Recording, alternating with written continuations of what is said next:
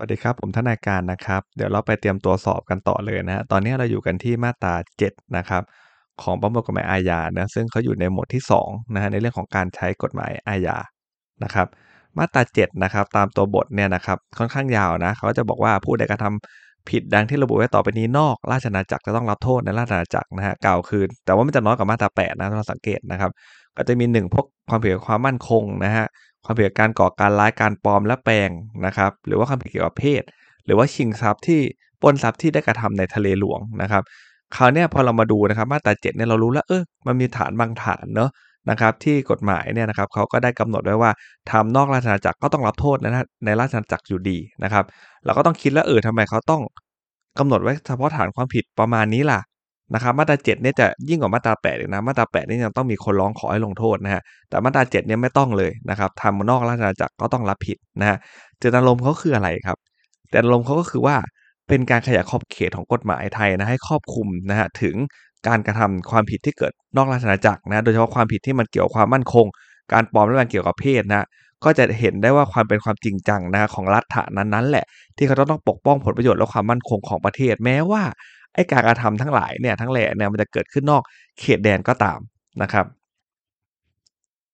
ซึ่งมาตราเนี้ยนะครับถ้าเอาไปออกข้อสอบเนี่ยนะฮะก็จะเอาไปออกข้อสอบนะในเงื่อนแง่ที่ว่าเราจำได้ไหมนะครับ ว่าฐานความผิดทั้งหลายเนี่ยนะครับนะมีอยู่ 5 ความ5ฐานความผิดเนาะเกี่ยวกับความมั่งคงนะเกี่ยวกับการก่อการร้ายปลอมและแปลงนะเพศนะครับแล้วก็ชิงทรัพย์ปล้นทรัพย์ที่เกิดในทะเลหลวงเนี่ยนะครับ เราจำได้ไหมว่าเป็นฐานความผิดนะครับ ตามมาตรา7 นะครับเขาจะทดสอบแล้วแหละนะข้อสอบก็จะออกมาเป็นตัวของอันนี้เลยนะฮะตัวของความผิดเลยว่านายดำนายแดงไปทำความผิดนู้นนี้นะฮะเราจำได้หรือไม่นะครับว่ามันอยู่ในมาตรา7หรือเปล่านะฮะถ้าใช่เราก็สามารถจะตอบได้เลยว่า ก็ต้องรับโทษในในราชอาณาจักรนะครับอาจจะออกข้อสอบนะฮะรวมถึงไปว่าเอ้ยมันไม่มีคนมาร้องขออะไรให้ลงโทษนะไปศาลไปลงโทษแบบนี้ทำได้หรือไม่ประมาณนี้นะครับต่อไปเป็นมาตรา8นะครับ ผู้ใดกระทำความผิดนอกราชอาณาจักร มันจะเป็นเรื่องคล้าย ๆ กันนะฮะก็คือความผิดนะมันเกิดนอกราชอาณาจักรแหละนะ แต่ศาลไทยลงโทษได้นะครับ ผู้ใดกระทำความผิดนอกราชอาณาจักรนะครับ และนะอนุกอไก่ ผู้ทำความผิดนั้นเป็นคนไทยนะ รัฐบาลแห่งประเทศที่ความผิดได้เกิดเอาไปทำนอกราชนะ หรือผู้เสียหายได้ร้องขอให้ลงโทษนะครับ หรือผู้ทำความผิดเป็นคนต่างด้าว แล้วก็นึกภาพแบบเป็นฝรั่งเป็นอะไรก็ได้นะ จะเห็นภาพไม่ง่ายนะฮะ แล้วรัฐบาลไทยหรือคนไทยเขาเป็นผู้เสียหาย และผู้เสียหายเนี่ยได้ร้องขอให้ลงโทษนะ ถ้าเป็นความผิด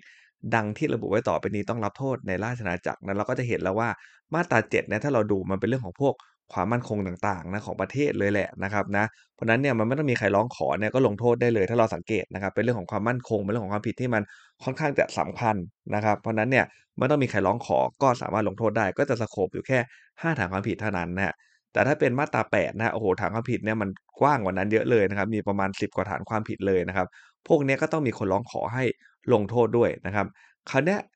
เจตนารมณ์ของมาตรา 8 คืออะไรครับ ก็คือว่าเขาจะต้องกำหนดว่าอะไรฮะให้ผู้กระทำความผิดนอกราชอาณาจักรเนี่ย ซึ่งคนกระทำผิดเนี่ยเป็นคนไทยหรือเป็นคนต่างด้าวก็ได้นะไม่สำคัญเลยนะครับ จะต้องรับโทษในราชในราชอาณาจักรนะหากเงื่อนไขบางประการเนี่ยมันเข้าเงื่อนไขนะ เช่น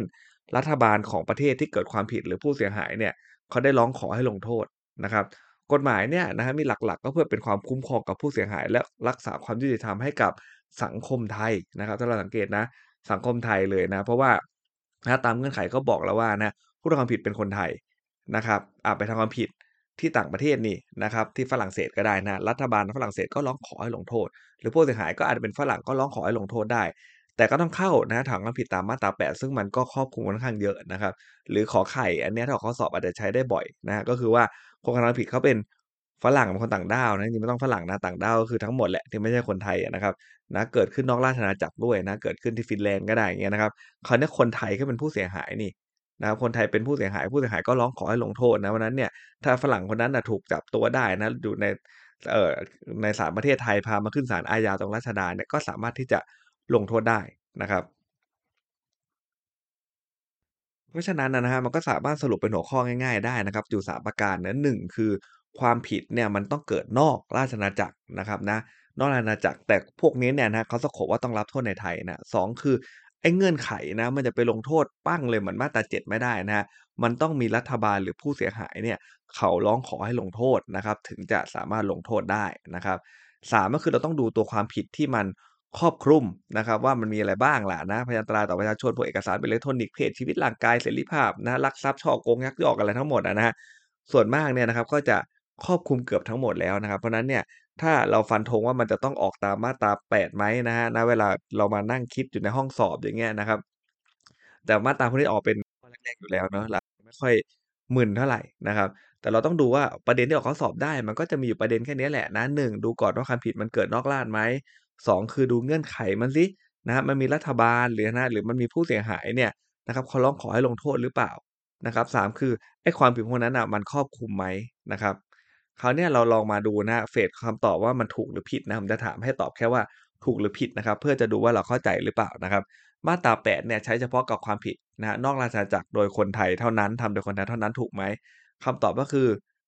ผิดถูกไหมฮะก็คือมาตรา8เนี่ยใช้สำหรับความผิดนอกราชนะแล้วก็ใช้ทั้งคนไทยคนต่างด้าวด้วยนะหากมันมีการร้องขอให้ลงโทษนะจากรัฐบาลหรือผู้เสียหายนะครับ จะเป็นรัฐบาลไทยหรือรัฐบาลต่างประเทศก็แล้วแต่กรณีนะครับ ข้อที่2นะฮะมาตรา 8 ครอบคลุมความผิดทุกประเภทเลยที่กระทำนอกราชอาณาจักรหรือไม่คำตอบก็คือไม่ใช่ถูกไหมครับครอบคลุมเฉพาะความผิดที่ระบุไว้ในมาตรา 8 เท่านั้นนะไม่ใช่ความผิดทุกประเภทนะครับ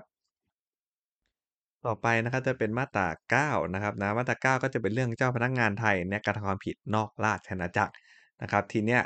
นะครับเราก็มองเรื่อยๆมันก็เป็นเรื่องประมาณรับสินบนนั่นแหละโดยมากเห็นไหมครับ ก็จะเป็นเรื่องรับสินบนนี่นะครับ ทีเนี้ยทำในไทยแต่ก็เออกระเลิกเนอะเดี๋ยวมีคนรู้นะก็เดี๋ยวบินไปประเทศใกล้ๆนะนะฮะประเทศอะไรก็ว่าไปนะครับ ก็ไปรับสินบนตรงนั้นนะครับ กฎหมายก็เลยต้องมาบอกว่าเอ้ยไอ้แบบเนี้ยต้องรับโทษในราชอาณาจักรด้วยนะครับ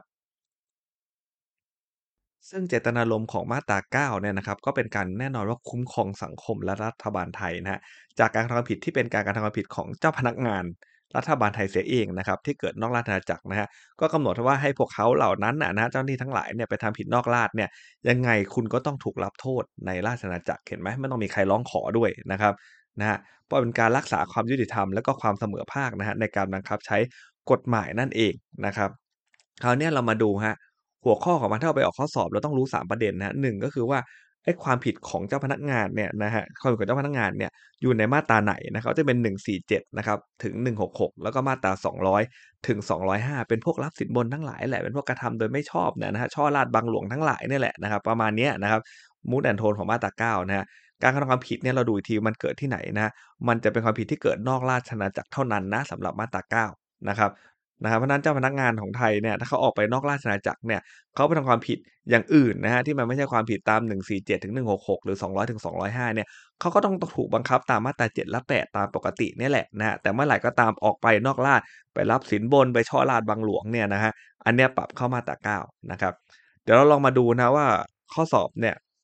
ถ้าผมจะลองแปลงว่าถูกหรือผิดนะให้ลองตอบดูนะครับว่าเรารู้ไหมนะหลังจากที่เราเข้าใจเจตนารมณ์แล้วนะครับ อันแรกครับมาตรา9เนี่ย ใช้สำหรับความผิดที่เจ้าพนักงานรัฐบาลของไทยเนี่ยกระทำในประเทศไทยเท่านั้นคำตอบง่ายๆ ก็คือผิดถูกไหมฮะมันต้องใช้กับความผิดที่เจ้าพนักงานรัฐบาลไทยเนี่ยกระทำนอกราชอาณาจักรนะครับนะฮะมาตรา9เป็นเรื่องนอกราชนะนะครับ ส่วนอีกอันหนึ่งครับมาตรา9เนี่ยครอบคลุมความผิดทุกประเภทที่เจ้าพนักงานไทยเนี่ยนะฮะกระทำนอกราชถูกหรือผิดนะฮะผิดนะฮะมันไม่ได้เป็นความผิดทุกประเภทเนาะครอบคลุมเฉพาะความผิดที่ระบุไว้ในมาตรา 147ถึง 166 และ 200 ถึง 205 เท่านั้นนะครับ ถ้าเขาไปทำความผิดอย่างอื่น ก็ก็รับโทษในเหมือนเป็นบุคคลธรรมดา ประชาชนคนทั่วไปเลย 7 หรือ 8 ก็ว่าไปนะครับต่อไปจะเป็นมาตรา10นะฮะผลแห่งคำพิพากษากรณีที่นะความการกระทำความผิดเนี่ยเกิดนอกราชอาณาจักรนะครับเขาก็บอกหลักประมาณว่านะผู้ใดกระทำความผิดนอกราชนะซึ่งเป็นความผิดตามมาตราต่างๆ ที่ระบุไว้นะฮะ ในมาตรา 7 อนุ2นะหรือ 3 นะมาตรา 8 มาตรา9เนี่ยห้ามมิให้ลงโทษผู้นั้นในราชอาณาจักรเพราะการกระทำนั้นอีกนะครับนะนะครับ เพราะนั้นเนี่ยหลักๆ คือว่าถ้าจะเป็นความผิดนอกราชนะครับและเป็นความผิดต่างๆเนี่ยที่ระบุไว้นะครับ ตามมาตรา 7 อนุ 2 3 มาตรา 8 และมาตรา9เนี่ยนะลงโทษไม่ได้นะฮะถ้า1นะฮะได้มีคำพิพากษาของศาลในต่างประเทศอันถึงที่สุดให้ปล่อยตัวผู้นั้นแล้วนะครับ ก็ เขาสู้กันที่ศาลต่างประเทศ แล้วเขาบอกชนะและนี่ยกฟ้องแล้วนะครับเพราะนั้นเนี่ยเข้ามาในไทยก็ลงโทษไม่ได้แล้วนะหรือ2ครับศาลในต่างประเทศเนี่ยเขาพิพากษาให้ลงโทษเรียบร้อยนะแล้วก็ก็พ้นโทษมาแล้วนะครับนะรับโทษจนจบแล้วอะมันลงโทษดับเบิลไม่ได้อยู่แล้วถูกไหมฮะถ้าผู้ต้องคำพิพากษาได้รับโทษสำหรับการกระทำนั้นตามคำพิพากษาของศาลในต่างประเทศมาแล้ว แต่ยังไม่พ้นโทษนะยังไม่พ้นโทษเลยนะศาลก็จะลงโทษ น้อยกว่าที่กำหนดไว้เพียงใดก็ได้นะหรือจะไม่ลงโทษเลยก็ได้นะครับก็คำนึงถึงโทษที่เขาได้รับมาแล้วนะ ทีเนี้ยนะครับเจตนารมณ์ของมาตราสิบเนี่ยคืออะไรครับ ก็คือเป็นการป้องกันเห็นไหมการลงโทษซ้ำซ้อนนะสำหรับความผิดที่กระทำนอกราชอาณาจักรนะ หากเขาได้รับคำพิพากษาแล้วอะอย่างถึงที่สุดแล้วนะครับนะไม่ว่าจะเป็นการปล่อยตัวหรือพ้นโทษก็ตาม เห็นไหมครับ ปล่อยตัวหรือพ้นโทษก็ชนะแล้วนะโอ้โหอุตส่าห์จ้าง ทนายต่างประเทศนะ ตั้งแพงนะครับ สู้จนชนะแล้วกลับมาไทยโดนอีกเหรอนะครับเพราะนั้นเนี่ยนะครับ ก็คือจะไม่มีการลงโทษซ้ำซ้อนนะหรือว่าเขาพ้นโทษมาแล้วนะครับ และก็ยังเป็นการให้โอกาสนะครับกับศาลไทยในการที่จะ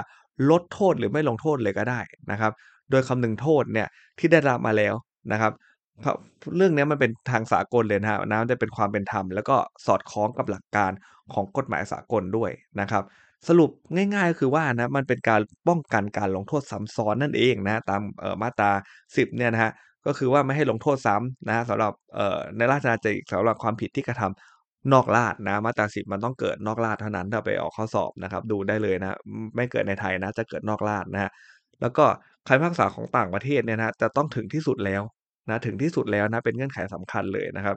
จะลดการลดโทษหรือไม่ลงโทษนะศาลไทยก็จะมีดุลยพินิษในการที่จะลดโทษนะหรือไม่ลงโทษเลยก็ได้ก็ดูจากว่าโทษที่เขาได้รับมาแล้วนะครับ คราวนี้เรามาดูนะฮะตัวของข้อสอบนะเดี๋ยวผมจะลองถามดูนะครับ ข้อแรกครับมาตราสิบกำหนดให้ศาลไทยไม่สามารถลงโทษ ผู้ที่ได้รับคำพิพากษาลงโทษในต่างประเทศแล้วเด็ดขาด ลงโทษไม่ได้เลยถูกไหมฮะคำตอบก็คือว่าอะไรครับ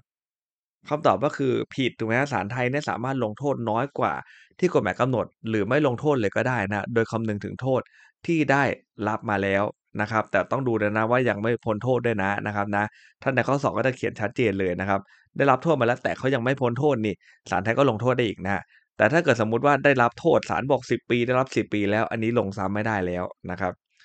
สองครับมาตราสิบเนี่ยนะฮะใช้เฉพาะความผิดในราชอาณาจักรเท่านั้นนะครับ ก็ไม่ใช่เลยถูกไหมฮะถ้าตอบนี้คือผิดแบบอัพไซด์ดาวเลยนะนะมันต้องเป็นความผิดที่เกิดนอกราชอาณาจักรนะครับ